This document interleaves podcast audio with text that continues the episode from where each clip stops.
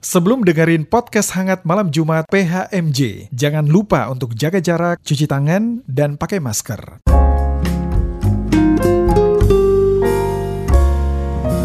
Podcast hangat malam Jumat. Halo, selamat malam Sobat Hangat dimanapun kalian semua berada. Baik yang saat ini berada di rumah, di kantor, atau sedang dalam perjalanan. Apa kabarnya nih Sobat Hangat semuanya? Semoga selalu dalam kondisi baik ya.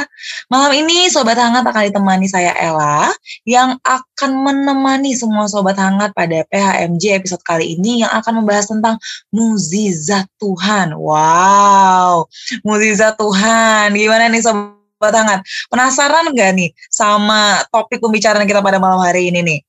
Topik kita ini kita akan bahas bersama narasumber kita yang kece banget. Di sini sudah ada Tante Pingkan. Selamat malam Tante Pingkan. Selamat malam semuanya, Kakak Ella, Pak Pendeta, Kak Novi. Wih, apa kabar nih Tante? Puji Tuhan. Sehat-sehat selalu. Puji Tuhan. Tante mungkin boleh perkenalan diri dulu ke Sobat Hangat semuanya, meskipun sebenarnya mungkin Tante Pingkan sangat terkenal ya di gereja kita gitu kan. Tapi boleh ya Tante, kenalan dulu silahkan Tante. Oke, terima kasih untuk kesempatan. Halo, nama saya Pingkan Elita Dundu. Uh, atau disebut uh, Nyonya Pangaribuan Dundu, Pingkan Pangaribuan. Lebih dikenal lagi Pingkan Pangaribuan. Nah, apalagi nih Kak Ella? Apalagi Tante mau memperkenalkan apa lagi? Iya, berapa lagi? uh, kalau saya bergabung dengan G P I B itu tahun dua ribu tiga, G P I B Kaskar. Jadi anggota jemaat di ini Kaskar. Anak saya yang pertama Dave juga dibaptis di sana. Begitu berjalan selanjutnya. Itu. Apalagi nih Kak Ella yang mau ditanya. Kesibukannya apa sekarang Tante? Kesibukannya? Ah, kesibukan saya sekarang ini menjadi ibu rumah tangga. Uh, ya biasa belajar-belajar masak gitu. Wih, mantap. Makanan Tante yang paling paling enak makanan Tante ini mah. Saya mah sering kecipratan. Senang saya sering kecipratan. Enak mantap. Iya. Order ya. Gimana Pak Pendeta? Nah, Kak Ella belum order ya, Kak Ella ya? Duh, nanti ya Tante ya. Ah. Barusan lagi pas ini goreng pisang goroho ini Pak Pendeta. Ah, itu ya, mantap. Itu ya, itu yang ini best seller ya Tante? Best seller. Best seller, us. Tapi ah, di sini ada pisang E P nih, Bu Pingkan. Oh gitu ya, aduh enak banget pisang kan, E P. Ini, kan? Iya, Losari. Ah, ah, betul. Oke, okay. oke. Okay, terima kasih Tante Pingkan. Tadi Sobat Hangat pasti udah dengar suara-suara ya, suara-suara yang sangat kita kenal. Ada suara Pak Pendeta karena Pak Pendeta malam ini akan menemani kita, akan menerangi firman Tuhan ya Pak Pendeta Bra- Pak Abraham Ruben Ber Persang ya. Belum diperkenalkan. Iya, nggak apa-apa. Halo, selamat malam, Kayla. Selamat malam. Selamat malam. Mungkin Pak Pendeta boleh ceritakan ke Sobat Hangat, Pak Pendeta lagi rekaman dari kota mana ini sekarang? Iya, eh, pada saat rekaman ini posisi saya ada di Makassar eh, setelah menghadiri peneguhan sebagai pelayan firman dan sakramen Vikaris Kristi Lekahena. Kita masih ingat ya, tahun lalu beliau Vikaris dan Vikaris di Kasih Karunia. Nah, saya sebagai salah satu mentor diundang untuk hadir, ikut dalam prosesi peneguhan. Ya, bersyukur semua proses ibadah tadi sejak eh, percakapan pastoral dan peneguhan berjalan dengan baik. Begitu. Begitu, Kak Ella. Jadi lagi ada di kota angin mamiri. Nah, wah, angin mamiri. Makassar, saya belum pernah ke sana tahu Pak Pendeta. Saya mah di sini-sini aja hidupnya. Nanti di suatu hari ya saya ke sana ya. Oke, okay, terima kasih. Terima kasih Pak Pendeta. Oke, okay, Sobat Hangat. Sobat Hangat semuanya, kita hari ini tuh tadi saya sempat singgung di awal ya, kita akan membahas tentang mukjizat Tuhan. Nah, sebelum itu mungkin uh, aku mau bacain dulu nih arti kata mukjizat gitu. Menurut K B B I, mukjizat itu adalah kejadian atau peristiwa ajaib yang sukar dijangkau oleh kemampuan akal manusia. Wah, langsung aja nih kita tanya ke narasumber kita malam ini. Tante Pingkan, kalau misalnya Tante nih, ketika pertama kali dengar kata mukjizat, yang terlintas di di di, di pikiran Tante itu gimana Tante? Apa itu mukjizat? Tuhan Yesus. Asik. Kenapa? Kenapa Tuhan Yesus, Tante Pingkan? Ah, Tuhan Yesus yang memberi mukjizat itu adalah Tuhan Yesus. Oh. Ya kan? Kenapa ditanya, kenapa Tuhan Yesus? Ya karena Tuhan Yesuslah yang bisa melakukan mukjizat. Manusia enggak bisa. Gitu. Dan Sampo kita sebagai manusia, betul. Iya. Dan orang yang percaya hanya menerima mukjizat itu dengan dan mengimaninya. Wih, mantap. Satu kata ya, mukjizat sama dengan Tuhan Yesus. Wah, keren banget nih Tante Pingkan. Saya kalau ditanya mukjizat, saya gak kepikiran ke arah sana Tante. Mantap nih, oh. Saya langsung terinspirasi Tante Pingkan nih. Mantap-mantap. Oh, tadi, kan, tadi kan tadi kan sempat sampaikan bahwa kalau misalnya uh, mendengar kata mukjizat, kemudian langsung mengingat tentang Tuhan Yesus, karena Tuhan Yesuslah yang pemberi mukjizat itu gitu ya. Sumber dari mukjizat itu adalah dari Tuhan Yesus gitu. Tentunya kita tahu cerita-cerita mukjizat itu dari Alkitab dong ya Tante ya. Mulai dari cerita-cerita ya, yang uh, pertama kali mukjizatnya Yesus tuh, yang di perkawinan di Kana gitu kan, itu kan sangat amat terkenal sekali gitu kan, ketika mereka kehabisan anggur gitu kan ya. Um, kalau misalnya dari Tante Pingkan sendiri, ada nggak dari kisah-kisah Yesus yang sangat amat banyak yang melakukan mukjizat di Alkitab tuh ya Tante, ada nggak yang sangat-sangat amat membekas di Tante gitu, ceritanya Tuhan Yesus di Alkitab? Ayah, uh, kalau mendengar cerita mukjizat Tuhan Yesus, sebenarnya saya cerita ya, Boleh, uh, ketika itu saya masih sekolah minggu. Dari situ saya banyak mendapat cerita men- mengenai mukjizat Tuhan Yesus. Hmm. Ya, yang paling saya ingat adalah perkawinan di Kana. Ketika hmm. itu Tuhan Yesus pertama kali dia membuat mukjizat dari air menjadi anggur. Itu yang saya pertama kali. Nah, setelah oh. itu masih da- masih apa? Masih dalam cerita-cerita sekolah minggu. Kalau di sini P A ya, pelayanan anak. Kalau di Menado itu kan uh, sekolah minggu ya. Nah, di situ ada mukjizat Tuhan Yesus menyembuhkan orang buta, orang bisu, orang tuli, orang lumpuh gitu kan. Nah, Tuhan Yesus ketika menyembuhkan itu, uh, Tuhan Yesus mengatakan, imanmu telah menyelamatkan engkau, yang saya tahu waktu sekolah minggu.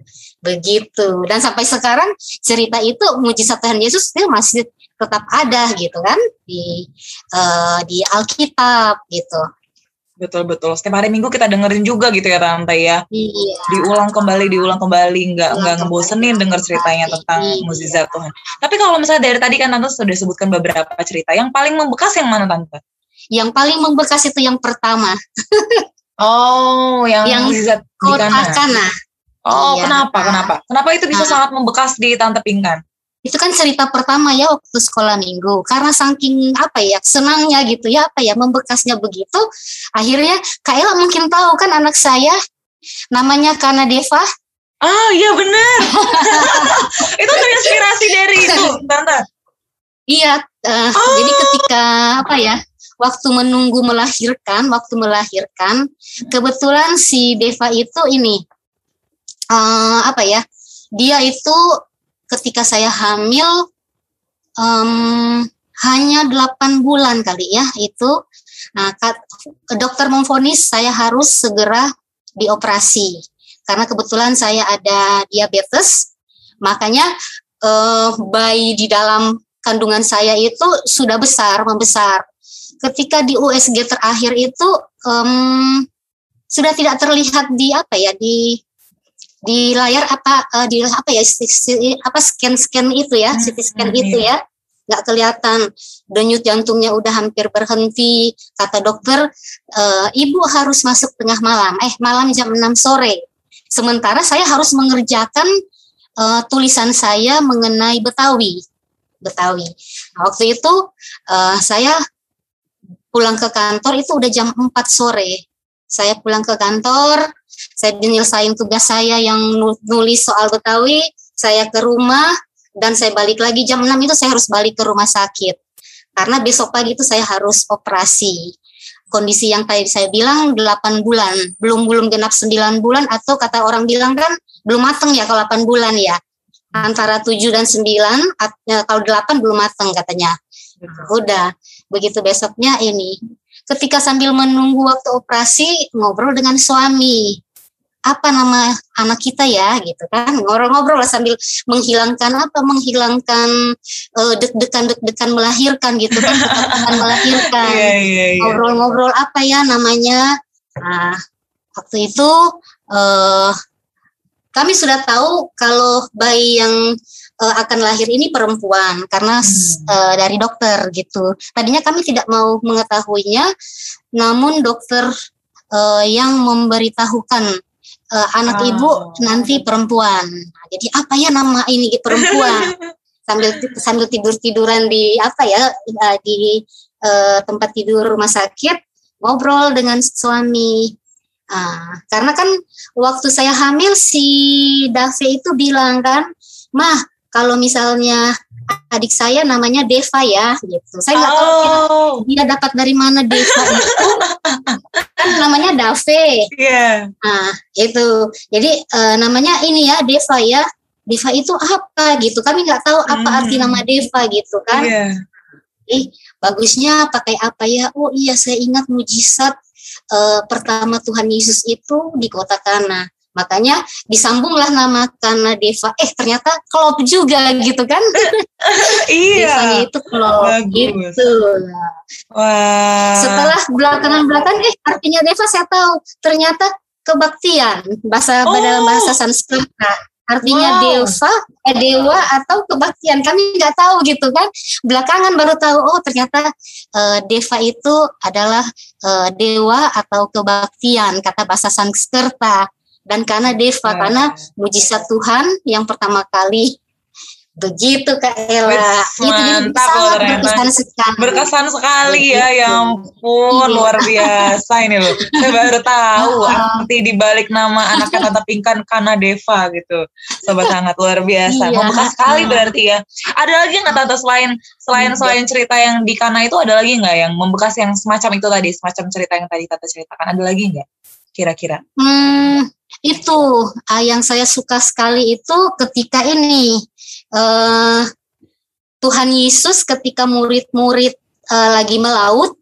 Ini cerita yang saya ingat ketika sekolah minggu ya Kak Ella ya, ya. Yang sampai oh. sekarang masih saya ingat gitu. Wah, berarti kan membekas banget. Ingat, uh-uh. gitu. Nah udah, saya ingat itu um, yang itu ketika uh, murid-murid sedang melaut, hmm. Tuhan waktu itu angin ribut, Tuhan Yesus oh. meredahkan angin ribut. Hmm. Nah, baru itu yang itu ikan-ikan juga ketika murid-murid Yesus bilang, aduh Tuhan, aduh udah nggak ada ikan nih. Tuhan Yesus suruh ke, ke laut aja gitu kan, di situ aja. Eh nggak lama ikannya ber ini berbondong-bondong. Eh banyak sekali lah gitu, melimpah istilahnya. Iya. Yang satu lagi, nah itu adalah e, mujizat Tuhan Yesus memberi makan ke lima ribu orang, wah. Hanya dengan lima roti dan dua ikan. Nah, saya jadi ingat di Menado itu kan, dibilang kenapa itu jadi cerita-cerita apa lucu ya lucu ya anekdot begitu kan, dibilang ketika Tuhan Yesus itu eh, apa masih masih tersisa dua belas bakul kan waktu itu kan, betul, dua belas bakul, kenapa masih ada tersiksa tersisa gitu? Oh ternyata orang Kakas di Menado itu nggak ada di situ karena orang Kakas di Menado itu terkenal sekali tukang makan, jadi nggak ada mereka, makanya ininya nggak habis. Begitu, Kayla. Makanya masih ada sisa. Makanya ada sisa karena orang yang itu nggak datang gitu. Oh dijadiin bercandaan. Bagus bagus bagus. Jadi itu membekas terus gitu yeah. kan di pikiran sampai sekarang, yeah, gitu Kayla. Yeah, yeah. Oke oke mantap, banyak sekali ya Tante ya, dan semua yang tadi Tante sampaikan itu kan menunjukkan bahwa mukjizat-mukjizat ini sebenarnya semuanya itu di luar akalnya manusia sekali ya Tante ya, memberi benar makan lima ribu orang hanya dengan uh, dua roti dan eh lima roti, roti dan dua ikan, ya. Masih ada sisanya lagi loh, itu loh kan udah di luar batas akal pemikiran yang kita sebagai manusia, betul ya Tante ya.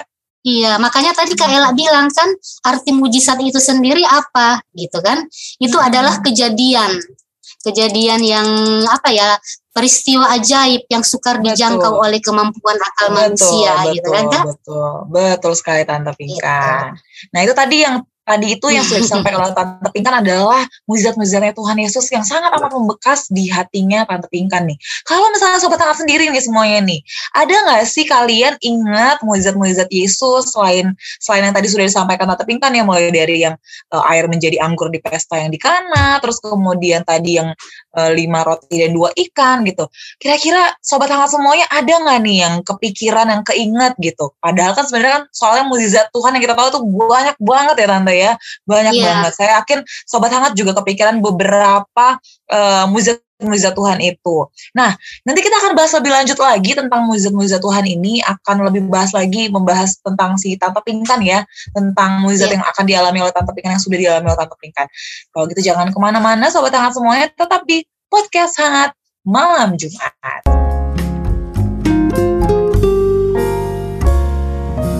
Podcast Hangat Malam Jumat.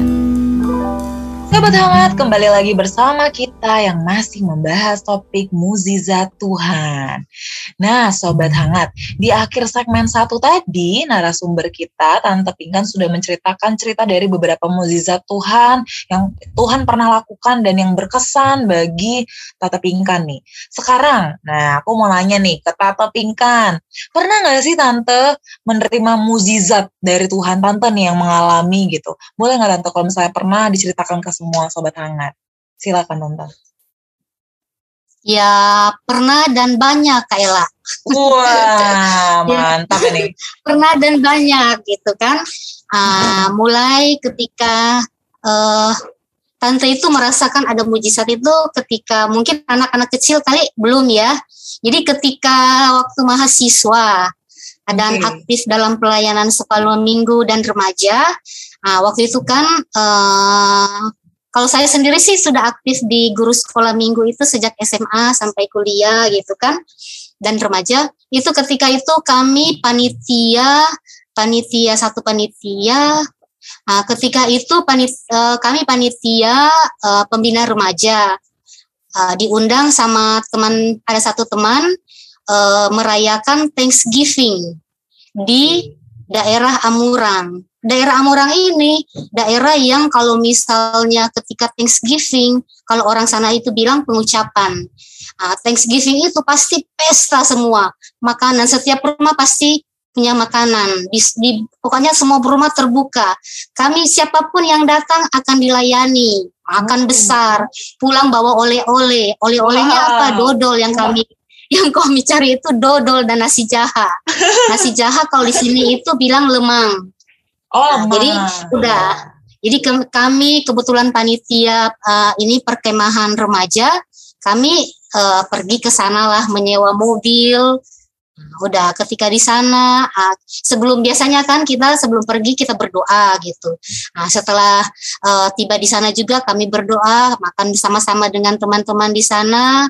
Ya namanya kan uh, di sana lagi-lagi pesta-pesta bergembira. Di sana kan ada minuman keras yang paling memabokkan itu, yang katanya orang bilang uh, bakar kena api langsung menyala itu kan. Wow. Itu di situ. Jadi sopir kami itu kebanyakan minum. Oh. Jadi jadi setiap setiap mampir ke rumah teman minum di situ, makan minum. Udah oh. udah mukanya udah merah gitu kan. Nah, ketika kami mau pulang udah sore, uh, kami harus singgah di rumah teman saya kami ya, eh teman saya itu satu lagi ada, hmm. uh, saya tuh lupa namanya apa ya gitu ya. Tapi kami harus mampir ke situ. Sampai di situ kami melihat sopir kami itu ini sudah udah, aduh udah ini parah gitu kan, udah kayaknya nggak bisa bawa mobil hmm, gitu. Iya, iya. Nah, tapi uh, kami harus pulang karena besoknya itu hari Senin. Oh ya, jadi kami itu pengucapan itu biasanya hari Minggu. Jadi setelah kami kami ber apa ya bersepakat dengan teman-teman kalau mau pergi ke uh, sana kita harus masuk gereja subuh, karena di kami itu kan ada di Gemim Immanuel Bahu itu ada gereja subuh, gereja pagi dan gereja sore. Jadi kami masuk janji masuk pagi subuh. Nah, kami di situ cuma ada teman saya yang satu dia nggak sempat ke ini ikut gereja gereja subuh. Udah balik lagi ke cerita tadi, sempat ke teman rumah teman saya itu gitu kan. Gimana nih, kita pulang apa enggak? Melihat kondisi sopirnya sudah mabok berat. Nah, si sopir ini makin tersinggung, dia marah. Emang kalian pikir saya nggak bisa? Padahal jalanan di sana itu kayak berbelok-belok gitu. Oh. Kayak kita ini mau pergi ke puncak, tapi puncak itu nggak terlalu gimana-gimana, masih lebih parah dari puncak belokannya, wow. belokannya gitu. Nah, udah gimana nih? Nah, udah kan kebetulan ada pimpinan waktu itu saya itu jadi sekretaris panitia. Ketua panitianya bilang sebelum kita, ayo kita tetap berangkat dengan keyakinannya dia, ayo kita tetap berangkat. Takutnya dia lebih makin marah kan nih sopir ini gitu. Hmm. Dengan kalau misalnya kita harus menunda besok, Uh, biaya ini kan makin tinggi gitu kan, oh, iya. bikin besar gitu biaya iya, transportasinya, betul, betul. ongkos ongkos sewa mobilnya. Oke, okay, kita berangkat ya. Ayo kita berdoa, kata kata teman saya yang ketua panitia ini. Ayo kita berdoa, kita berdoa dalam nama Yesus lah gitu kan. Sudah kita jalan. Uh, belum lama lima menit kemudian kita masuk jurang yang bikin kami apa ya terheran-heran. Itu yang menahan mobil kami itu Kak Ella hanya se apa ya satu batang bambu. Bambu pun itu tidak gede, patok-patok-patok begitu. Patok yang nahan. Nah, waktu itu ininya seru, cerita seru banget dan sampai saat ini masih membekas betapa uh, mujizat Yesus itu gitu kan, nyata banget gitu kan. Kami semua berdoa selama perjalanan, begitu lepas kami berdoa gitu kan. Tuhan Yesus tolong kami gitu kan. Nah, sudah begitu uh, kami apa ya tadi yang masuk jurang semua mau dalam nama Yesus gitu kan, langsung berteriak dalam nama Yesus, darah Yesus gitu. Nah, udah kami tertahan sama satu tombak, satu patok bambu yang belakangan ketika beberapa hari kemudian ada yang melihat ternyata bambu itu hanya sekitar berapa ya? lima sentimeter, eh enggak tiga sentimeter diameternya, kecil banget. Nah, jadi ketika itu saya kebetulan duduk di depan, eh, berbekal dengan pengetahuan di pramuka ya. Nah, jadi mulai merangkak pelan-pelan, bilang diam, jangan bergerak. Karena kan apa udah ngik-ngik-ngik gitu kan, uh, mobilnya kan udah ngik-ngik-ngik gitu kan, udah apa kayak kayak udah nggak berimbang lah begitu kan, yeah, yeah, yeah. kiri ke kanan gitu kan. Yuk. Ketika kita akan keluar satu persatu, kalian jangan bergerak banyak. Pokoknya harus diam gitu. Udah satu persatu. Saya duluan naik dengan uh, teman saya yang ini, yang ketua panitia ini. Kami berdua naik, uh, meminta pertolongan. Pelan-pelan, pelan-pelan. Pokoknya jangan bergerak ya. Sudah. Akhirnya kami sampailah ke atas. Kalau dihitung-hitung itu ada sekitar lima sampai tujuh meter lah ke bawah jatuhnya. Oh. Dari jalan raya. Iya, iya. Udah merangkak ke atas, udah minta tolong, ada yang berhenti. Jadi mereka itu pelan-pelan satu-satu persatu keluar, satu-satu hmm. per keluar. Yang menjadi apa ya? Uh, keheranan kami, wah pokoknya kami ini sekali apa ya? Jadi begitu kami semua keluar termasuk si sopir ini kami keluarkan, uh, mobilnya langsung jatuh di bawahnya sungai, Kak Ella. Seru wow. banget. Itu itu adalah mujizat Tuhan yang sangat sangat nyata gitu. Luar biasa. Begitu. Tapi selamat semua ya Tante ya berarti. Selamat ya. semua. Yang tadi kan semuanya keluar, mobilnya langsung jatuh. Iya, mobilnya langsung jatuh. Jatuh wow. sampai ke bawah lima belas meter, Kak Ella. Dan sungai di bawah. Begitu. Itu deg-degan ah. banget pasti itu. Iya. Baru oh. yang tadi, tadi kan saya sempat Uh, waktu pas masih cerita itu saya sempat bilang ada teman saya satu yang tidak masuk gereja ya Kak, yeah. yang subuh gitu kan, cewek, yeah. dia yang agak parah Kak, karena dia itu harus apa kejedut uh, di apa jidatnya itu yeah. sampai luka dan dijahit, cuma dia yang parah Kak waktu oh, itu. Yang lainnya luka ringan aja kan? Iya, itu cerita yang paling wow. paling seru banget itu ketika saya ngebayanginnya saya... aja udah deg-degan apalagi Tante yang ngalamin iya, ya. Uh, uh. Berasa jadi, banget ya Tante ya kuasa iya. Tuhan di situ ya. Itu saya ingat banget itu kejadiannya tanggal enam. Tanggal tujuhnya saya ulang tahun, tanggal tujuh Juli. Jadi, jadi itu mujizat ya. Tuhan membekas banget dan saya ingat banget itu. Nah itu yang itu ya dalam kegiatan apa ya ketika mahasiswa. Ya, nah itu tante, ketika, ketika saya ketika mendap ketika ketika tante mendapatkan mujizat itu gitu ya, ditolong sama Tuhan, selamat gitu. Yang tante rasakan itu apa sih sebenarnya, kayak apakah tante takjub, merasa bahwa aduh senang, istimewa, atau gimana perasaan tante ketika Tuhan benar-benar menolong tante saat Jadi, itu? Jadi ketika juga? kami ketika kami semua terkumpul di atas, yang yang ketua panitia, kebetulan teman ketua panitia ini ini ikut persekutuan doakan dia. Jadi begitu kita semua terkumpul di atas, kita langsung, aduh Tuhan, puji Tuhan gitu kan, nangis semua, pelukan semua gitu. Waduh, teman saya langsung berdoa waktu itu. Kita hmm. berdoa, kita aminin. Akhirnya sudah ada orang yang menolong kita pulang ke Manado. Seperti bersyukur itu. Banget artinya ya. Iya, puji Tuhan merasakan banget, karena semuanya benar-benar merasakan merasakan mujizatnya Tuhan detik itu ya. Mujizat Merasa, Tuhan tahu bahwa biasa, tahu bahwa itu memang pekerjaannya Tuhan gitu ya tante ya. Iya, langsung bersyukur itu. sekali gitu ya. Itu tapi lah, tapi kalau dari ceritanya tante tadi itu kan Uh, memang sudah tahu nih kondisinya, jalanannya agak serem, terus kemudian memang si supirnya memang aduh ini kayaknya nggak mungkin supirnya dadu, lalu kemudian sebelum itu memang berdoa penuh dengan doa gitu ya tante ya, iya. diiringi dengan doa terus doa terus dan itu itu yang rasa-rasanya akhirnya memberikan mujizat itu ya tante ya. Iya, ada nggak uh, tante yang kira-kira uh, mujizat yang tante juga pernah alami gitu. Terus kemudian memang juga tante sebelumnya memang sudah diiringin dengan doa atau dengan puasa gitu. Ada nggak tante? Uh, kalau puasa sih enggak ya kak. Kalau doa hmm. memang. Jadi setiap kali saya kemana-mana selalu uh, sampai sekarang pun ke anak-anak saya, saya selalu bilang, kalau kamu mau mulangkah dari rumah harus bilang dalam nama Yesus. Itu aja kak. Oh. Begitu, nah, udah seperti itulah gitu kan. Okay. uh, Mujizat itu memang kelihatan juga ketika saya bekerja gitu kan, ketika dipekerjakan. Uh, ya namanya kan kita kak ya, orang di orang di Menado gitu kan.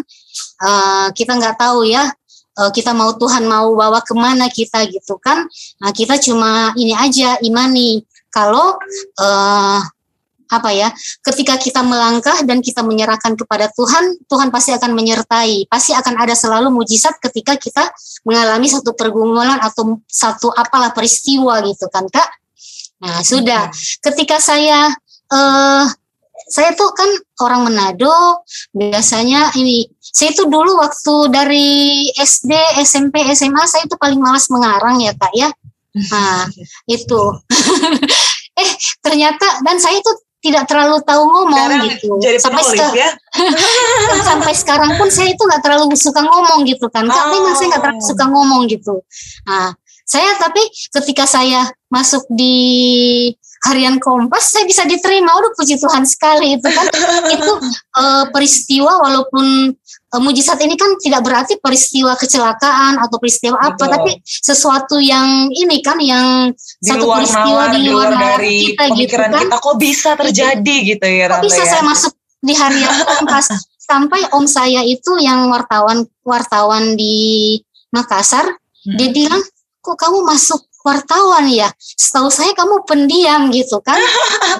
Dan bukannya wartawan lokal aja gitu, tapi sampai di Harian Kompas kak gitu, ya, sampai ya, yang ya. media nasional gitu media kan. Media nasional begitu. Betul, terkenal nah, itu siapa yang gak tahu Kompas. Wah, tapi tapi tante iya. di sini kan artinya tante sangat amat menyadari ya, itu. bahwa itu itu tuh dari Tuhan. Tante gimana sih caranya bisa menyadari Kenapa, itu? Tante kan artinya di sini kan menyadari ya bahwa itu adalah mujizat dari Tuhan. Semua yang tante alami, tante tuh sangat amat apa ya, saya bilang bisa peka gitu ya bahwa itu adalah dari Tuhan. Tante gimana sih caranya tante bisa menyadari bahwa itu tuh adalah dari Tuhan gitu kan? Iya, karena se- sebagai manusia e- kita tidak bisa berpikir ah saya tuh ini ini ini bisa masuk gitu kan. Makanya yang hanya punya berkuasa, yang punya kuasa itu adalah Tuhan aja, Tuhan Tuhan saja satu-satunya gitu. Nah, itu mujizat dari Tuhan gitu kan. Itu hmm. saya berpikiran seperti itu dan saya itu selalu imani gitu kan kak. Seperti oh. itu kak Ella gitu. Oke okay, oke. Okay. Uh-huh. Okay. Gitu soalnya juga, soalnya kan Soalnya kan ada beberapa orang yang nggak cukup menyadari bahwa oh ternyata ini tuh dari Tuhan gitu kan. Kadang orang ngerasa bahwa oke okay, aku keterima di Kompas, ya udah ini karena karena ya emang aku bisa kali gitu ya tante. Tapi kan tante menyadari bahwa itu tuh dari Tuhan banget. Nah itu tuh yang saya pengen tahu, kenapa kenapa tante bisa sepeka itu gitu. Iya, karena saya pikir saya itu, aduh apalah saya orang, yang tadi saya bilang, saya nggak tahu mengarang, saya itu tidak tahu bercerita, ngobrol dengan orang, kan namanya wartawan kan harus fasih ngomong gitu kan, begitu, nah, harus pinter cerita lah gitu kan, nah sudah, tapi uh, saya yakini bahwa itu adalah perbuatan Tuhan, mujizat Tuhan gitu, dan saya imani itu adalah kuasa Tuhan gitu, itu aja Kak. Oh gitu. Ada ada tips dan trik supaya lebih peka nggak sama sama sama cara-cara kerjanya Tuhan gitu tante? Uh, kalau tips apa ya? Enggak sih. Uh, saya cuma saya tidak tahu ya, namanya mujizat kan itu terjadinya kan kita sadari itu belakangan ya Kak ya. Baru oh ini mujizat Tuhan gitu. Saya nggak meminta Tuhan saya mau masuk ke ini Kompas, mujizatmu harus nyata dia gitu. Enggak, saya enggak. Saya menyerahkan oh. semuanya ke Tuhan dan saya punya keyakinan itu aja Kak gitu kan. Nah itu um, apa? Uh, saya sih imani begitu karena saya pikir uh, saya itu kan selama ini kan aktif dalam pelayanan Tuhan gitu kan, hmm. apa sih Tuhan akan memberikan terbaik, itu aja bisa bilang pasti Tuhan oh, akan gitu. memberikan terbaik berarti, gitu. Berarti di sini tante, tapi tante saya doanya, nggak saya nggak, sorry, ya. Tapi maksudnya di sini kan berarti dari jawaban tante tadi, doanya tante kan tadi tante bilang kalau sebelum mukjizat tante dapatkan tante berdoa gitu ya. Berarti doanya bukan doa yang meminta mukjizat itu ya tante ya, tapi doa yang iya. doa yang seperti apa tante? Karena tadi saya mikirnya sebelum dapat mukjizat berdoa, oh artinya berdoa untuk mendapat mukjizat, ternyata bukan ya tante ya? Enggak, karena doa kalau seperti apa? Iya, tante. saya tidak tidak tidak memaknai itu mukjizat itu kita harus berdoa. Tuhan kirimkanlah mukjizatmu kepada saya, saya ingin masuk ini. Enggak Kak gitu. Kita melayani aja Tuhan, Tuhan akan memberikan dan kita yakini Tuhan akan memberikan terbaik buat saya gitu. Hmm. Begitu. Itu berarti, aja Kak. Ber- berarti doa yang seperti apa tante berarti yang tante? Doanya tante. cuma hmm. doa sehari-hari dan kita ini aja kita sungguh-sungguh gitu. Kita berdoa. Jangan ketika kita ada pergumulan kalau kita berdoa, Tuhan tolong kami, sembuhkan saya. Baru kita kan ngomong doa juga, jangan doa begitu aja kan. Se, sepintas lalu begitu aja, Tuhan tolong kami, sembuhkan saya. Gitu, enggak. Tuhan, saya mau mencari pekerjaan, tolong saya. Kalau kita mau berdoa mengimaninya dengan sungguh-sungguh apa kita keyakinan saya, ya udah itu aja yang saya pahami seperti itu gitu. Oh artinya tetap meminta tapi dengan dengan dengan dengan tetap berserah gitu ya tante ya, tidak memaksakan keinginan kita gitu ya tante ya. Begitu iya Kak. Baru iya. ada lagi Kak. Jadi ketika itu kan ketika mau masuk wartawan. Nah selama selama dua puluh tiga enggak tahu enggak enggak apa-apa ya kepanjangan ya cerita ya. Silakan silakan silakan. Karena banyak yang tadi saya bilang kan saya itu banyak mengalami mujizat gitu. Enggak apa-apa loh. Mana tahu dari cerita tante banyak yang terinspirasi loh. Kan ini kan iya. sekalian sharing gitu. Banyak orang biar iya. bisa dikuatkan dari cerita tante. Silakan iya. tante. Saya itu saya nggak tahu itu mujizat apa ya, saya saya yakini itu mujizat gitu. Itu apakah itu kuasa Tuhan sama aja, nanti kita dengar Pak Pendeta apakah itu masuk mujizat atau apa gitu kan, saya kita nggak nggak terlalu, tapi bagi saya itu adalah mujizat Tuhan gitu. Nah sudah, sekarang saya cerita mengenai ketika saya e, menjadi wartawan. Udah kan tadi kan masuk wartawan udah sukacita sekali gitu kan. Nah, gak pernah membayangkan itu karena kejadian yang sangat luar biasa bagi saya itu. Baru ketika saya menjadi wartawan selama dua puluh tiga tahun yang saya pernah banyak rasakan juga ketika saya itu e, disuruh tiba disuruh menyetir ketika liputan bom di Cawang. Itu bom pertama di Cawang itu. E, saya itu sebenarnya sih saya belum bisa menyetir, tapi waktu itu tinggal saya berdua dengan teman saya. Kebetulan dia di bagian kepolisian, dapat info, eh ada bom di Cawang. Mbak Pingkan, nyetir ya mobil, karena waktu itu eh, yang bagian sopir-sopir kantor nggak ada, mobil ada. Ayo kita kita jalan. Saya cuma bisa apa ya, cuma baru belajar diajarin sama suami saya nyetir. Tapi saya belum mahir di jalan. Oh, paling okay. Waktu itu cuma saya belajar mobil aja cuma di sekitar uh, Gedung Sate Bandung. Suami saya ngajarin gitu kan. Ya namanya di situ kan cuma itu-itu aja. Jadi belum pernah ke jalan raya. Tapi kan pernah bawa mobil. Cuma latihan. Ayo kita pergi gitu kan. Pergi Kak Ella. Saya tuh gak tahu sama sekali. Liput, liputan di Cawang. Waktu itu juga ada apa uh, lagi... lagi heboh-hebohnya kampak merah yang di setiap perempatan. Oh. Itu. Nah, gitu kan kami jalan berdua perempuan. Begitu sampai di tol Cawang apa di perempatan Cawang berhenti. Ini saya cuma bilang, dalam nama Yesus, jaga kami, selamatkan kami, tibakan kami dengan selamat di tempat tujuan. Jalan Kak Ella. Sampai di sana sampai aman, di polisi. Aman. Aman di apa di perempatan yang saya sebenarnya takutin itu Kak Ella, mm-hmm.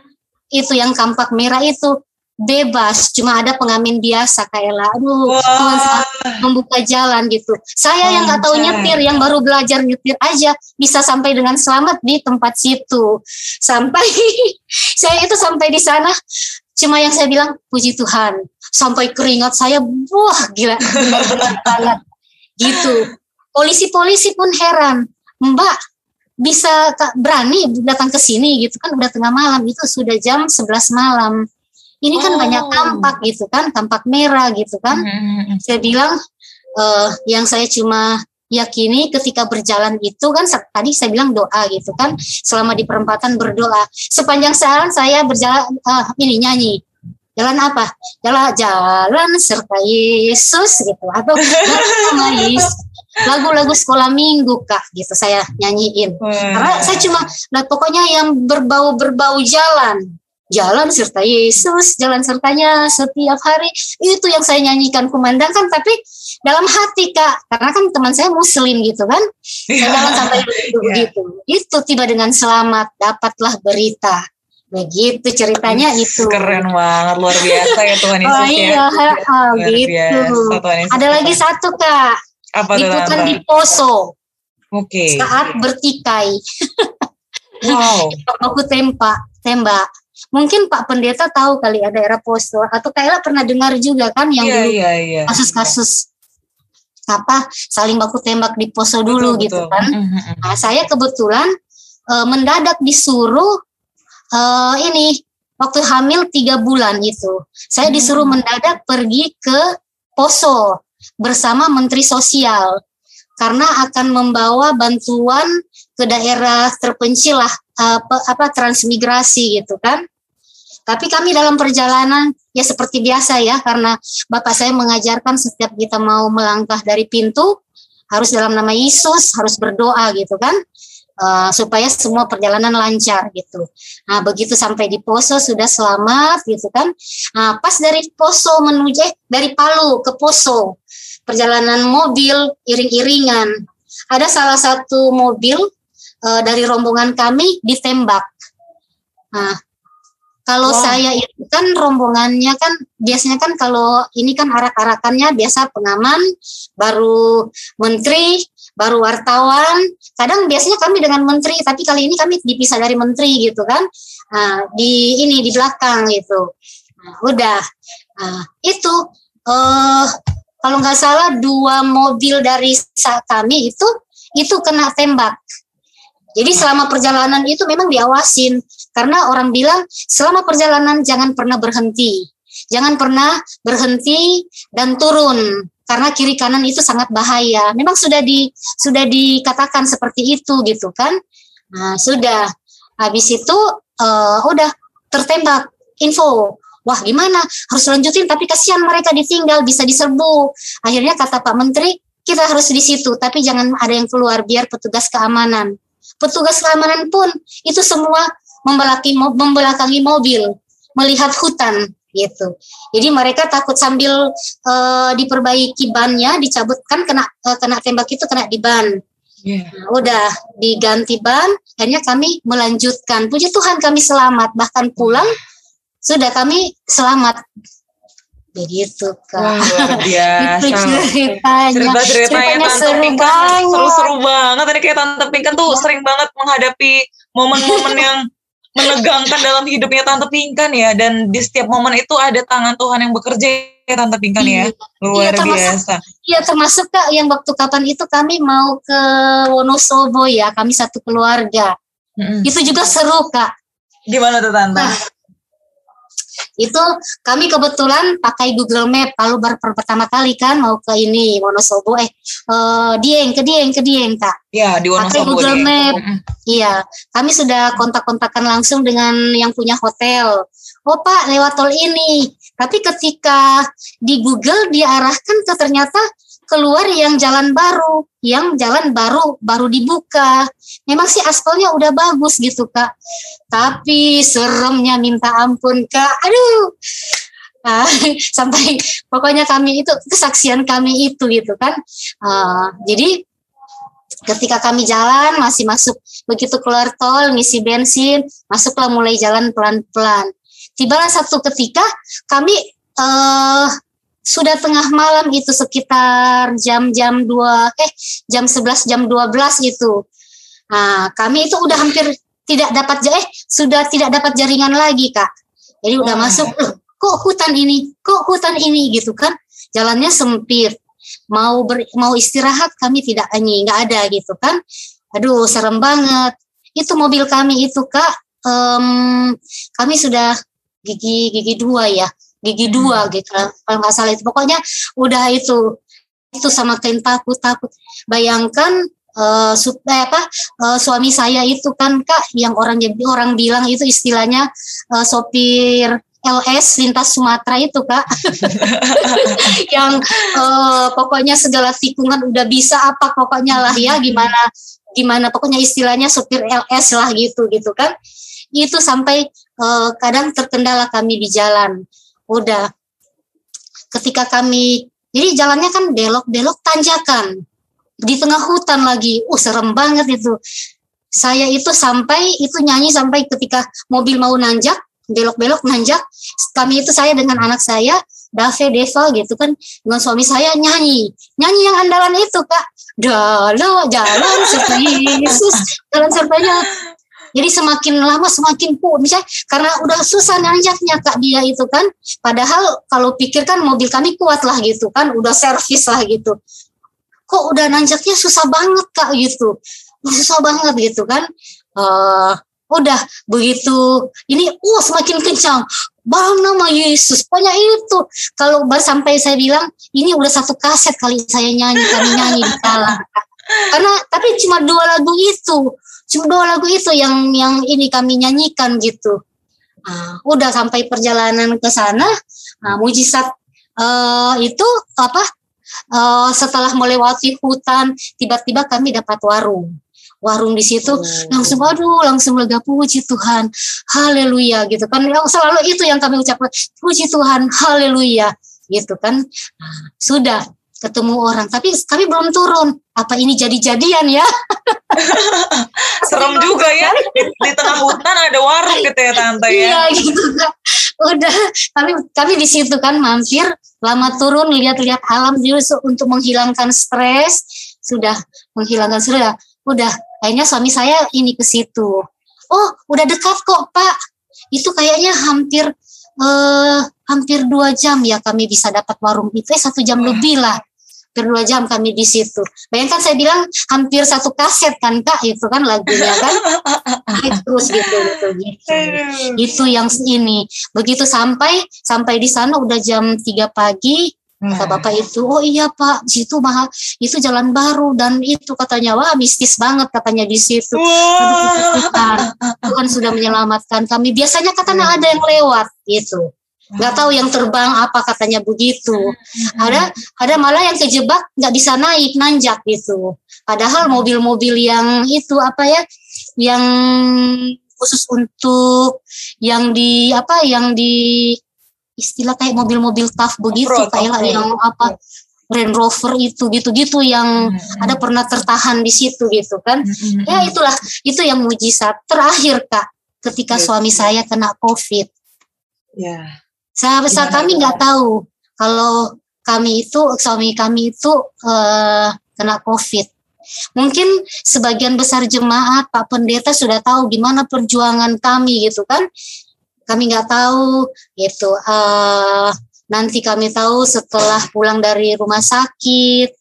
Dan puji Tuhan Kak, uh, saya yang menemani suami saya itu di rumah sakit, nguapin, gua apa, uh, gua selapin gitu kan, oh pokoknya uh, minum obat, gosok-gosokin gitu, yang pokoknya di situ terus lah dengan kakak ipar saya di situ, kami berdua sama sekali tidak terjangkit, sama sekali. Padahal waktu itu kami tidak pakai masker, bukan saya mau bilang jangan pakai masker, yang penting yakin aja gitu kan, enggak, karena waktu itu kami tidak tahu sama sekali gitu kan. Nah sudah. Setelah itu eh, ketika dites, dites, dites, saya, anak saya, dua, Dave dan Deva itu sama sekali sampai apa eh, itu sampai suami saya sembuh, kami sama sekali tidak tidak ada tidak ada apa tidak terjangkit ini eh, COVID. Itu mujizat Tuhan yang sangat luar biasa yang saya alami dengan keluarga kami ketika saya sudah berkeluarga Kak gitu. Itu seperti itu Kak Ella.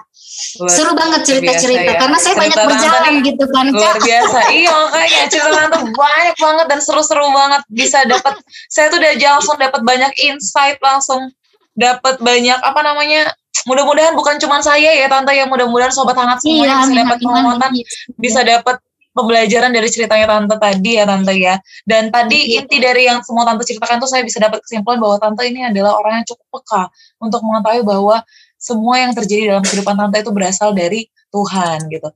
Uh, mudah-mudahan iya, sobat hangat semua ini ya, setelah mendengarkan tante Pingkan, tante, uh, sobat hangat semua yang bisa bertanya nih ke dalam dirinya sendiri, apakah teman-teman semuanya, sobat hangat semuanya ini sudah jadi orang yang peka untuk mengetahui bahwa mukjizat Tuhan, mukjizat itu berasal benar-benar berasal dari Tuhan. Mudah-mudahan sobat dan hangat Kak, bisa Ella, langsung mempertanyakannya ya. Gimana tante? Dan uh, Kak Ella itu satu lagi, kita jangan uh, itu menunggu-menunggu ini mujizat Tuhan, berdoa supaya Tuhan kasih ini mujizat, jangan Kak Ella gitu. Kita harus imani, kita yakini gitu Kak, bahwa mujizat itu akan nyata gitu. Begitu betul, sih Kak. Betul, betul, mantap, mantap. Meskipun saya kadang ini juga ya, uh, apa ya lemah gitu kan, ah saya ini begitu, ah gitu gitu kan, ah. Tapi saya selalu meyakini gitu. Kadang namanya manusia, saya selalu datang kondisi lemah gitu kan. Ah, kadang saya pasrah gitu. Ah, gimana ya, gimana ya gitu. Ketika doa kita tidak terpenuhi gitu kan, Kak. Uh, oh, saya tidak menghakimi Tuhan. Tuhan, mana tuh mujizat kamu gitu kan? Enggak, Kak. Jangan jangan pernah menghakimi Tuhan gitu. Kita serahkan sepenuhnya aja ke Tuhan. Pasti Tuhan akan berkarya kepada kita, Kak. Mantap. Gitu, Kak. Berdoanya tetap harus ini ya, harus percaya ya, Tante ya, betul ya, dan iya, harus berserah sama Tuhan. Mm-hmm. Gitu. Keren banget Tante Pingkan untuk ceritanya. Oke, iya. Sobat hangat. Uh, udah dengar cerita banyak banget dari Tante Pingkan tadi. Kita akan lanjut lagi nanti. Jangan kemana-mana sobat hangat semuanya. Tetap di Podcast Hangat Malam Jumat.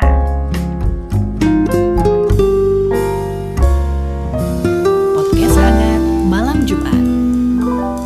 Masih di P H M J, Podcast Hangat Malam Jumat. Memasuki segmen ketiga ini, kita semakin tahu bahwa Tuhan kita tuh bener-bener keren ya sobat hangat ya.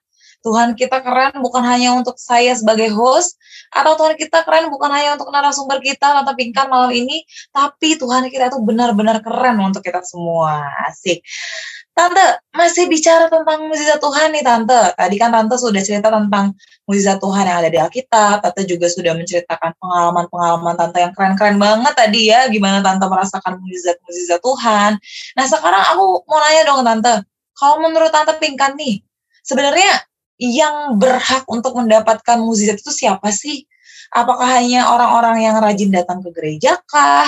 Atau hanya orang-orang yang hubungannya harmonis, baik-baik saja gitu di tengah keluarganya? Atau orang yang seperti apa Tante Pingkan yang berhak untuk mendapatkan mukjizat? Kalau ditanya orang-orang seperti apa yang bisa mendapat mukjizat, saya itu nggak tahu, saya bukan, saya itu tuh bukan Tuhan gitu kan, yang yang yang punya otoritas uh, akan menerima mujizat itu kan adalah Tuhan gitu ya. Yang penting bagi saya ketika kita harus rajin berdoa, jangan ketika kita dalam pergumulan baru kita mau berdoa. meminta uh, mujizat Tuhan. Nah, kita juga harus rajin ke gereja, walaupun jangan cuma rajin sebatas ah yang penting gereja. Enggak. Kita ketika kita datang ke gereja, kita harus uh, apa ya? Yang saya bilang harus yakini. Kita harus berdoa, kita harus beribadah dengan sungguh-sungguh gitu. Nah, baru kalau mengal- menurut pengalaman saya, kehidupan saya itu uh, yang yang saya bisa dapat dapat mujizat-mujizat yang banyak itu karena mungkin dulunya itu saya aktif dalam pelayanan kayaknya itu ya. E, nanti Pak Pendeta aja yang yang lebih bercerita soal itu karena saya cuma menceritakan seperti apa saya ini gitu kan, karena mungkin saya merasa oh mungkin ini mujizat Tuhan karena dulu saya itu e, sering melayani Tuhan gitu kan, walaupun sekarang saya udah jarang sekali gitu gitu nah, sudah iya. Tapi e, bukan karena e, agar mendapat mujizat baru kita harus rajin berdoa, kita ke gereja, kita harus menjalani kehidupan ini lebih lebih apa ya istilahnya uh, lebih lebih ber, kalau orang bilang kualitas time, kita lebih ke berkualitas iman gitu gitu kan. Saya bukan bilang saya kuat iman, bukan, saya juga namanya manusia pasti akan lemah juga dalam iman gitu. Ketika saya mendapat musibah juga saya bilang Tuhan kenapa begini, itu itu namanya manusia gitu kan. Nah sudah, jadi eh, seperti apa orang yang bisa mendapat mujizat itu saya nggak bisa ini, tapi menurut pengalaman saya seperti itulah gitu. Baru apalagi ya Kak ya. Oke, okay, mantap. Artinya berarti saya tarik ya Tante ya, kesimpulannya artinya adalah jangan sampai karena pengen dapat mukjizat berdoa berdoa terus datang ke gereja rajin-rajin hanya untuk dapat mukjizat. Bukan itu ya tujuan untuk berdoa. Benar Kak Ella. Datang iya, ke gereja bener, ya. Keren. Iya. Oke, mantap Tante. Pertanyaan berikutnya Tante. Nah, kalau Tante nih setelah dapat mukjizat dari Tuhan gitu ya, katakanlah mukjizat Tante yang Tante alami pertama kali gitu. Setelah Tante dapat mukjizat, apa Tante ada komitmen gitu ya, Tante kemudian berikan untuk Tuhan, atau ada perubahan-perubahan dalam sikap hidup Tante gitu setelah mendapatkan mukjizat dari Tuhan? Ya sejauh ini sih ketika ada mukjizat Tuhan, ya sebagai, itu sih bukan bukan karena saya mendapat mukjizat Tuhan, saya akan e, memberi sukacita gitu kan, kemana gitu, ke orang kek, ke apa kek, ke gereja orang susah gitu kan, atau keluarga yang susah gitu kan. Nah, saya saya saya sih e, ketika e, mendapat mujizat Tuhan, saya mengucap syukur, Tuhan terima kasih sudah begini. Jadi tindakan apa yang kamu berikan gitu kan, setelah menerima mujizat itu, saya tuh e, sebelum e, mendapat mujizat aja gitu kan, eh Me, apa diperbarui diberikan nafas kehidupan saja saya itu udah merupakan mujizat Tuhan gitu kan, dan saya harus bersyukur gitu, begitu Kak Ella. Nah jadi e, tidak harus e, ketika oh e, kita e, ini apa e, oh harus kasih sumbangan ke panti asuhan, enggak Kak Ella. Kalau misalnya untuk sumbangan ke gereja, perpuluhan gitu kan, atau uh, ucapan syukur ke gereja ada gitu, maksudnya itu bukan bukan karena mujizat mujizat yang luar biasa, uh, bukan itu, karena ya karena Tuhan selalu memberikan kepada kita kehidupan yang baru gitu Kak. Setiap hari dapat nafas baru itu mujizat Tuhan gitu kan. Nah jadi bersyukur bersyukur gitu. Bukan karena mujizat gede kayak tadi begitu, saya langsung ah pergi ke mana gitu kan, kasih sumbangan, enggak Kak gitu. Oke. Jadi karena bersyukur dapat, setelah dapat itu semuanya artinya tetap harus bersyukur ya, karena kita iya. tahu bahwa mujizat itu datangnya dari Tuhan, kita harus kembalikan lagi syukur kita itu kepada Tuhan gitu ya Tante ya. Mantap. Terakhir nih Tante terakhir, pertanyaan terakhir. Kalau menurut Tante Pingkan, sebenarnya mujizat itu datangnya kapan sih Tante? Ketika apa mujizat itu akan datang? Mujizat itu datang ketika apa ya? Kayaknya Pak Pendeta yang bisa jawab ya. Yang ini Kak Ella, ketika mujizat itu datang. Kalau makanya, menurut Tante sendiri, menurut Tante sendiri, Tante kan juga udah mengalami nih ya. Dari pengalamannya Tante. Menurut Tante, kenapa mujizat itu bisa datang? Kapan? Ketika kapan mujizat itu bisa datang? Ketika, iya, ketika kita dekat dengan Tuhan, Kak Ella. Pastinya itu. Ketika kita dekat dengan Tuhan, mujizat akan datang. Wih, mantap, dekat sama Tuhan ya, sehingga kita menyadari bahwa itu tuh ternyata cara kerjanya Tuhan gitu ya Tante ya. Ketika kita dekat sama Tuhan, kita tahu bahwa apa yang kita alami itu semuanya datangnya dari Tuhan. Keren, keren, keren. Mantap nih jawaban-jawabannya Tante Pingkan nih, cerita-cerita Tante Pingkan juga keren-keren banget ini. Selanjutnya ini Tante, kita akan dengerin Tante dan Sobat Hangat semua, kita akan dengerin, kita akan mendengarkan terang firman dari Tuhan, pastinya masih terkait dengan topik pembicaraan kita malam hari ini. Jadi tetap di P H M J, Podcast, Podcast Hangat Malam Jumat.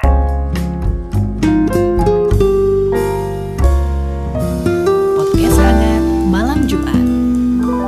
Sobat Hangat, kembali lagi di P H M J. Gak terasa nih kita udah masuk ke segmen terakhir, yang artinya sebenarnya kita akan mendengarkan refleksi firman Tuhan. Nah, mau nanya nih ke Pak Pendeta nih. Pak Pendeta, tadi kan yep. pertanyaan terakhir saya uh, ke Tante Pingkan itu, siapa sih sebenarnya yang berhak mendapatkan mukjizat? Nah, ini saya lempar ke Pak Pendeta juga nih. Sebenarnya siapa oh. ya Pak Pendeta yang berhak untuk mendapatkan mukjizat itu, Pak Pendeta? Dilempar langsung saya tangkap. Wih, mantap ini. Kalau ditanya siapa, sejauh yang saya tahu, saya lihat, saya pelajari, semua orang bisa menerima mukjizat Tuhan. Oke, nggak ada kriterianya, Pak Pendeta. Harus cantik, harus ganteng, gitu nggak ada? Uh, kriterianya Tuhan yang tetapkan, bukan kita. Oh. Jadi uh, itu seperti tadi Bu Pingkan bilang, itu pertanyaan yang sulit dijawab gitu ya. Hmm. Jadi eh, kadang kita temukan begitu, eh, menurut kita harusnya orang itu nggak nggak nggak perlu atau nggak nggak nggak bisa tuh dapat mujizat, tapi Tuhan nyatakan dapat gitu. Jadi kan kita melihat bagaimana otoritas Tuhan gitu ya. Betul. Jadi kriteria itu menurut saya sih eh, ada beberapa hal yang memang bisa menjadi pedoman kita, tapi itu bukan rumus baku, mutlak. Uh, mutlak kalau misalnya keluar dari situ nggak bisa, enggak, karena bicara mujizat itu bicara otoritas Tuhan gitu. Oke, nggak ada nggak ada pakemnya gitu ya Pak Pendeta ya, artinya hmm. siapa aja ya, kalau misalnya Tuhan memang maunya kamu dapat mujizat detik itu ya kamu betul. akan dapatkan gitu ya Pak Pendeta. Betul, betul. Keren banget dong Tuhan kita ini. Hah, tadi juga ada pertanyaan gini Pak Pendeta, tadi pertanyaan hmm. saya Tante Pingkan, uh, selain dari siapa yang berhak, sebenarnya kapan sih mukjizat Tuhan itu bisa hadir? Apakah ada waktu-waktu tertentu kayak misalnya tadi ketika kita benar-benar lagi e, tertimpa masalah dulu baru ada mukjizat, atau atau apakah ada momen-momen tertentu gitu Pak Pendeta? E, mukjizat itu baru akan muncul. Kalau ditanya kapan, jawabannya adalah sesuai dengan waktu Tuhan.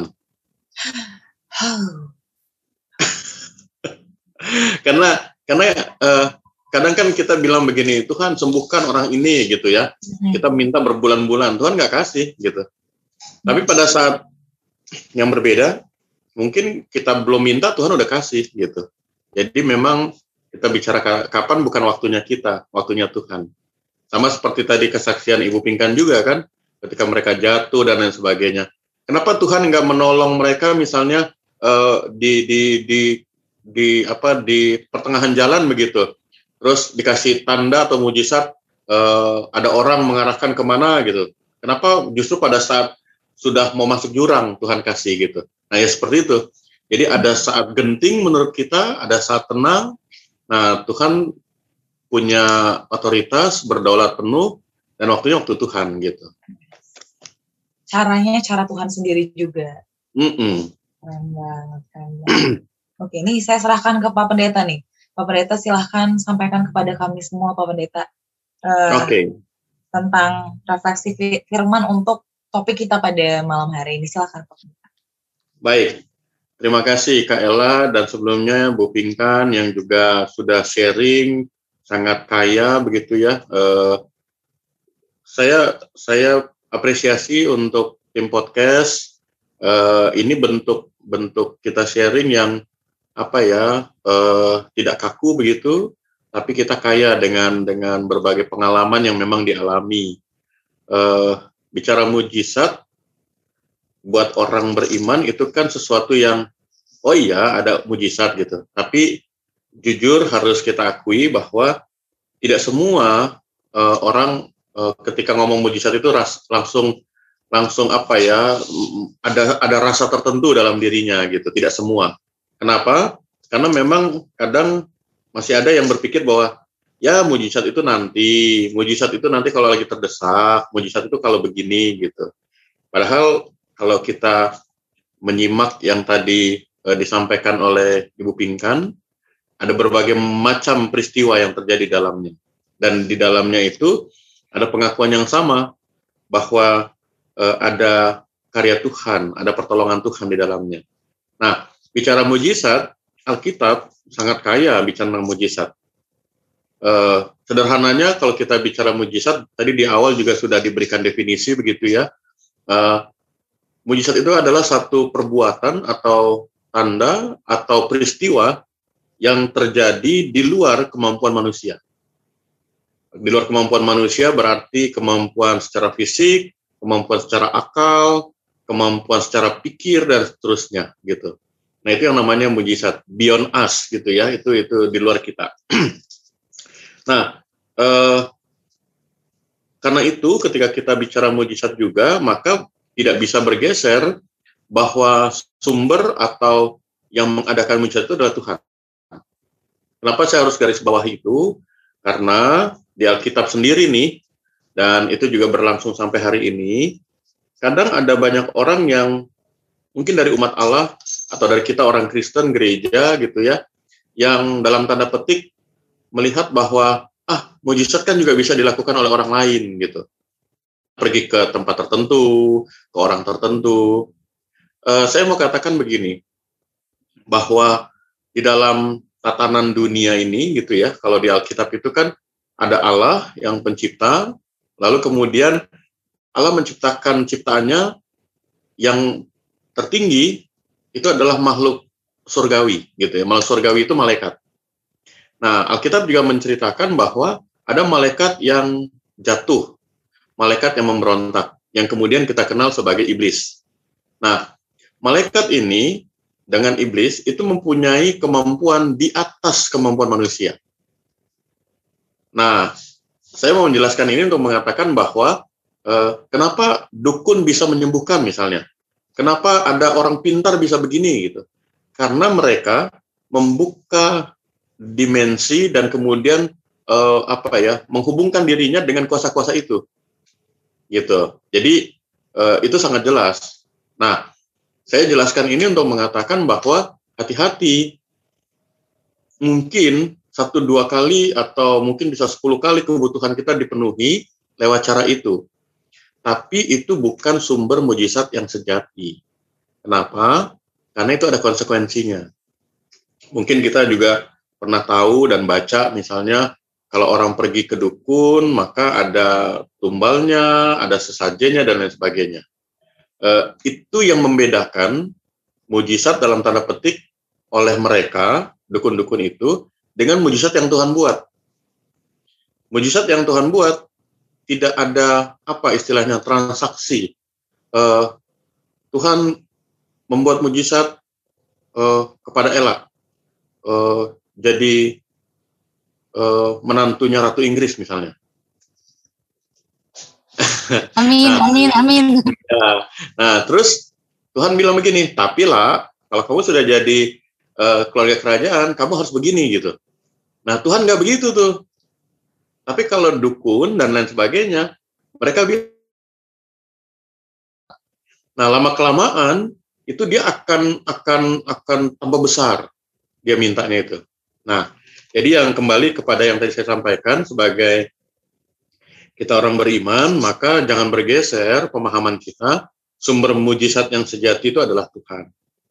Dan mujizat itu berarti kita melihat Tuhan yang berkuasa, Tuhan yang punya kuasa, Tuhan yang berdaulat, Tuhan yang berotoritas.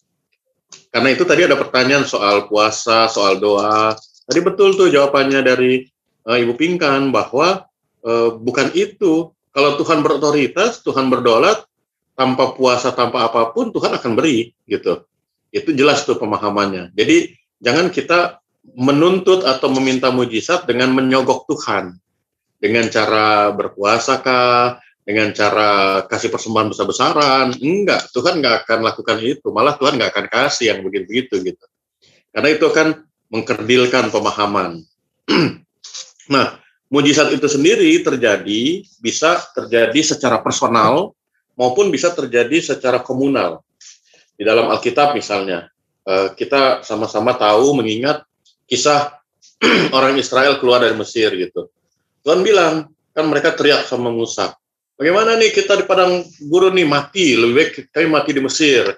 Terus Musa ngadu sama Tuhan, Tuhan bilang, nggak apa-apa, kalian akan kupelihara, akan ada hujan roti dan hujan daging.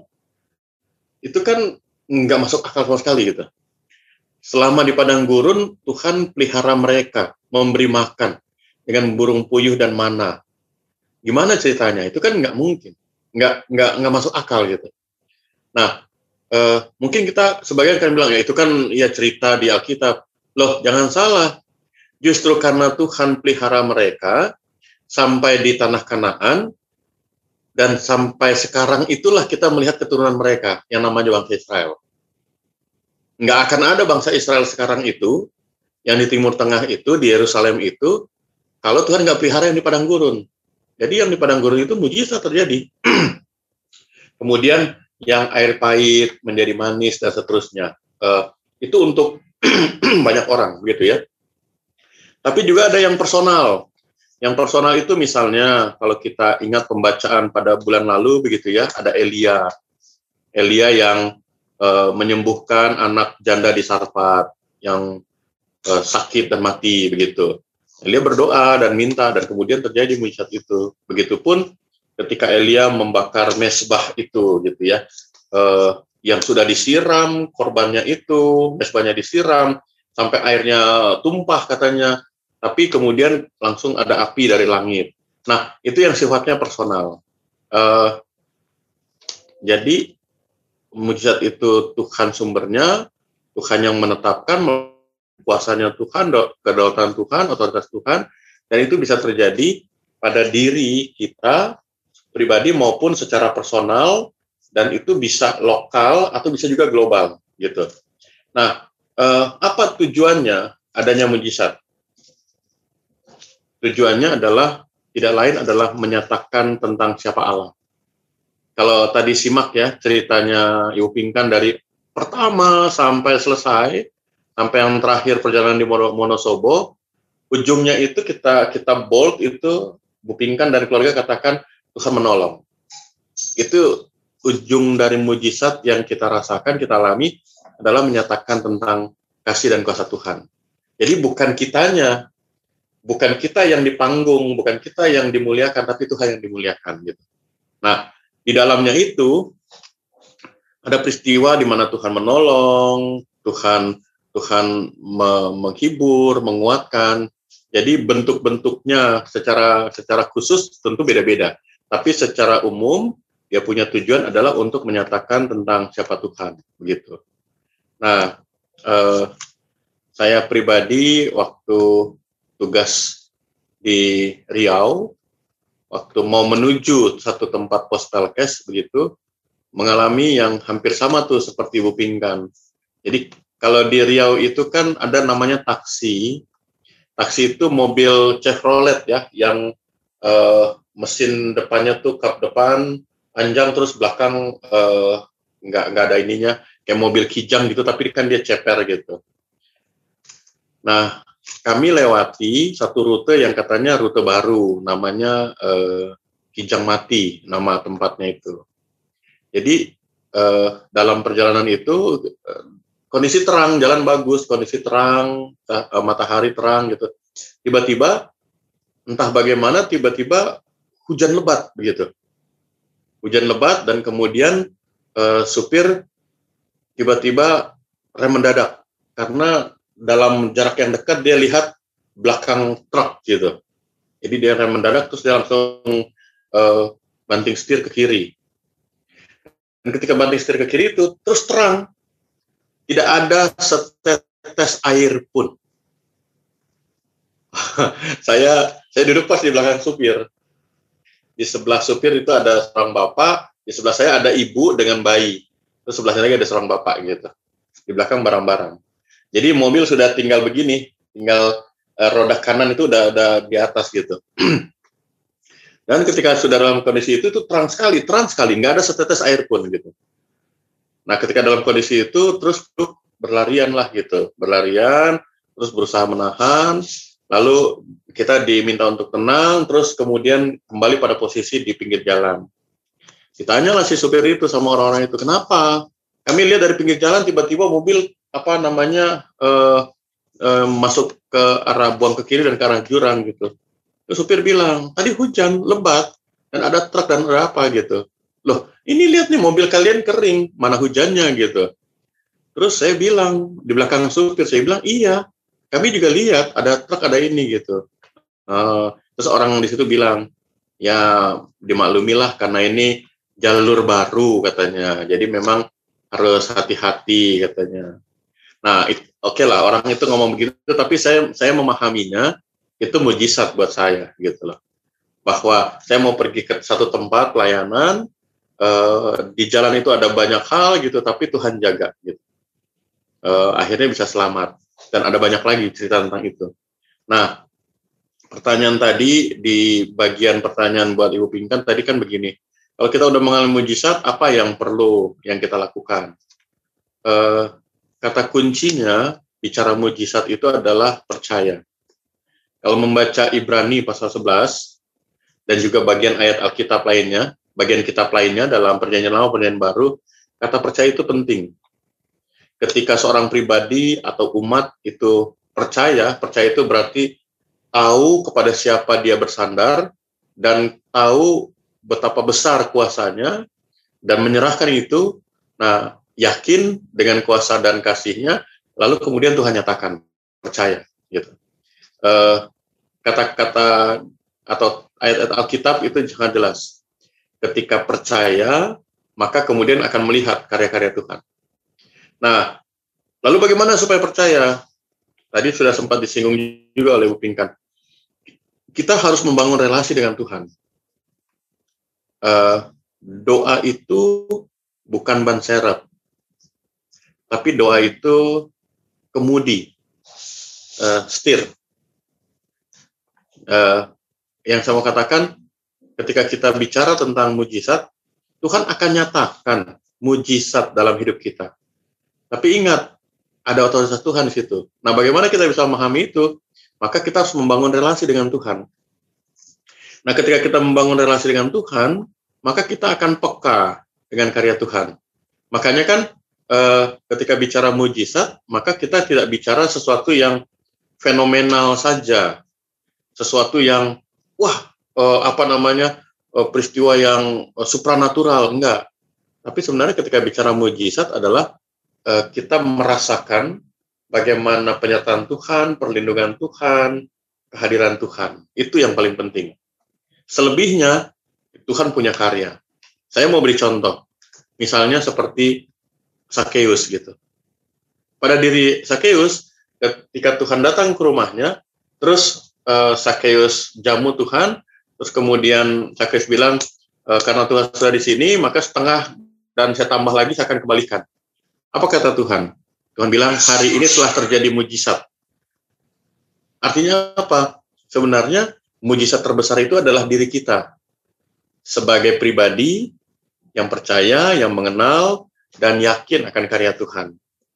E, maka itu, e, kita harus menjaga hubungan dengan Tuhan. Saya, saya senang tuh tadi penjelasan dari Ibu Pingkan. Ketika kita mendapatkan mujizat, Uh, tidak perlu datang ke panti asuhan, ke apa, terus kemudian kasih ini, enggak, enggak. Karena Tuhan juga tidak minta itu kok, gitu. Justru ketika kita mengalami mujizat, kita makin sadar bahwa hidup kita itu adalah hidup yang bersyukur.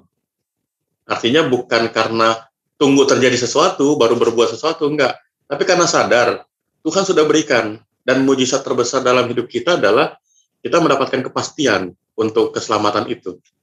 Itu kan dahsyat itu. Eh, pandemi mengajarkan kita tentang kematian yang bisa terjadi setiap waktu. Tadi ada kesaksian tentang eh, Pak Rudi yang sekian bulan karena COVID dan seterusnya. itu kan logika manusia itu nggak mungkin gitu loh. Apalagi Ibu Pingkan dan anak-anak yang negatif, itu kan nggak mungkin. Nah, artinya apa? Bahwa kita sebagai orang percaya dalam Kristus, kita sudah mendapatkan jaminan itu. Itu kan mujizat luar biasa. Kita nggak bisa nggak bisa buat apa-apa tentang itu. Tapi Tuhan sudah jamin.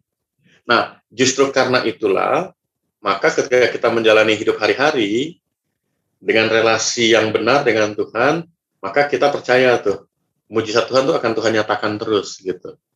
Jadi kita ubah pola eh, ketika ada sakit keras baru teriak-teriak sama Tuhan, kemudian eh, doanya sampai yang tadinya cuman eh, sepuluh menit ini jadi sepuluh jam gitu. Kan itu drastis banget gitu kan. Eh, jangankan Tuhan, eh Tuhan sih nggak sebel ya, mungkin saya yang sebel gitu ya. Ya jadi nggak begitu gitu kan. Uh, Tuhan tuh luar biasa, dahsyat banget. Ketika kita ada nih berlima dengan uh, Bang Dilon juga ya, ketika kita ada nih, Tuhan bilang uh, kepada kalian semua, aku akan tetap memberikan mujizat. Kita akan bilang, wah nggak adil nih, uh, si misalnya Kanope itu kan jarang berdoa gitu. Tapi kan bukan begitu mujizat yang Tuhan beri gitu. Nah harusnya kalau kita memang betul-betul menghayati dan memahami, maka kita harus e, menjaga betul relasi dengan Tuhan. Terakhir, Kayla, kalau kita cermati apa yang dikatakan Injil, di dalam Injil itu, saya mau tanya nih, e, ketika Tuhan Yesus pergi ke satu tempat, pindah ke tempat yang lain, apa yang pertama kali Tuhan Yesus lakukan?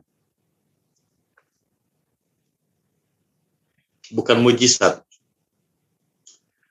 Bahkan ketika orang minta untuk disembuhkan dan sebagainya, Tuhan bilang begini, kamu pergi ke imam sana, kamu pergi ke sana, gitu. Maksudnya apa? Kalau didalami, apa yang diceritakan oleh Injil, sebenarnya Tuhan mau bilang begini, mujizat itu adalah dampak. Yang perlu dibangun itu adalah bagaimana hubungan kita dengan Tuhan. Jadi bukan mujizat itu tujuan. Dalam hidup beriman kita itu adalah bagaimana kita betul-betul melekat sama Tuhan. Itu yang utama dulu. Kalau saya sudah dekat dengan Ibu Pingkan, dengan Kak Ella, dengan Kak Nope, dengan Bang Dilon gitu. Kalau sudah dekat, maka akibat hubungan itu, itu kan pasti ada dampak. Misalnya nih, saya kasih kode begini, Kak Ella, eh, saya di Makassar, saya eh, off-cam ya. Nah karena melekat hubungannya, kayak langsung ingat, oh iya ya, satu jam lebih lebih maju di Makassar. Ya Pak Pendeta silakan makan malam, kan gitu kan. Nah itu itu itu dampak gitu ya. Makanya Tuhan Yesus berapa kali, setiap kali pelayanan dia nggak nggak ladenin tuh permintaan mujizat.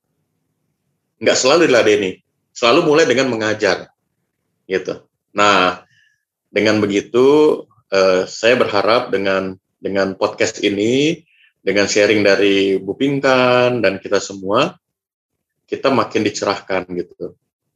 Uh, sharing pengalaman dari Bu Pingkan itu makin meneguhkan kita.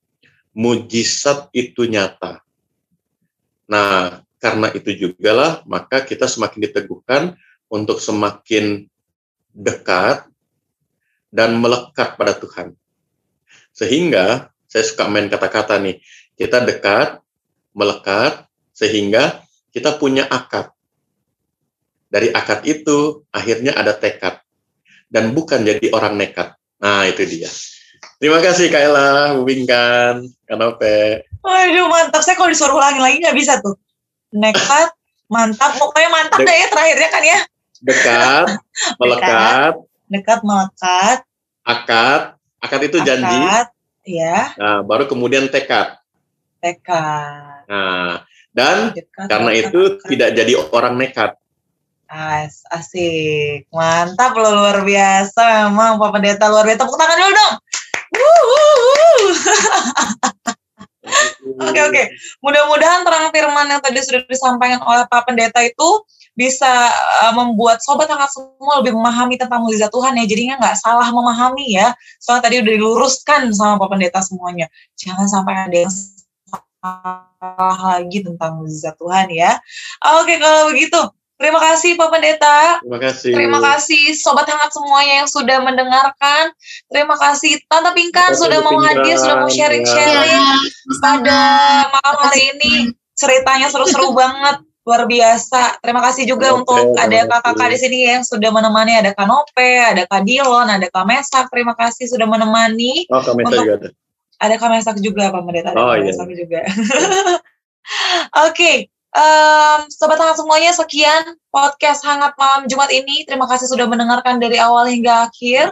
Tetap melayani dimanapun Sobat Hangat berada. Dan ingat selalu uh, bahwa Tuhan selalu beserta kita semua. Dan jangan lupa patuhi protokol demi menyelamatkan diri sendiri dan sesama kita. Saya Ella, pamit sampai bertemu di episode selanjutnya. Dadah!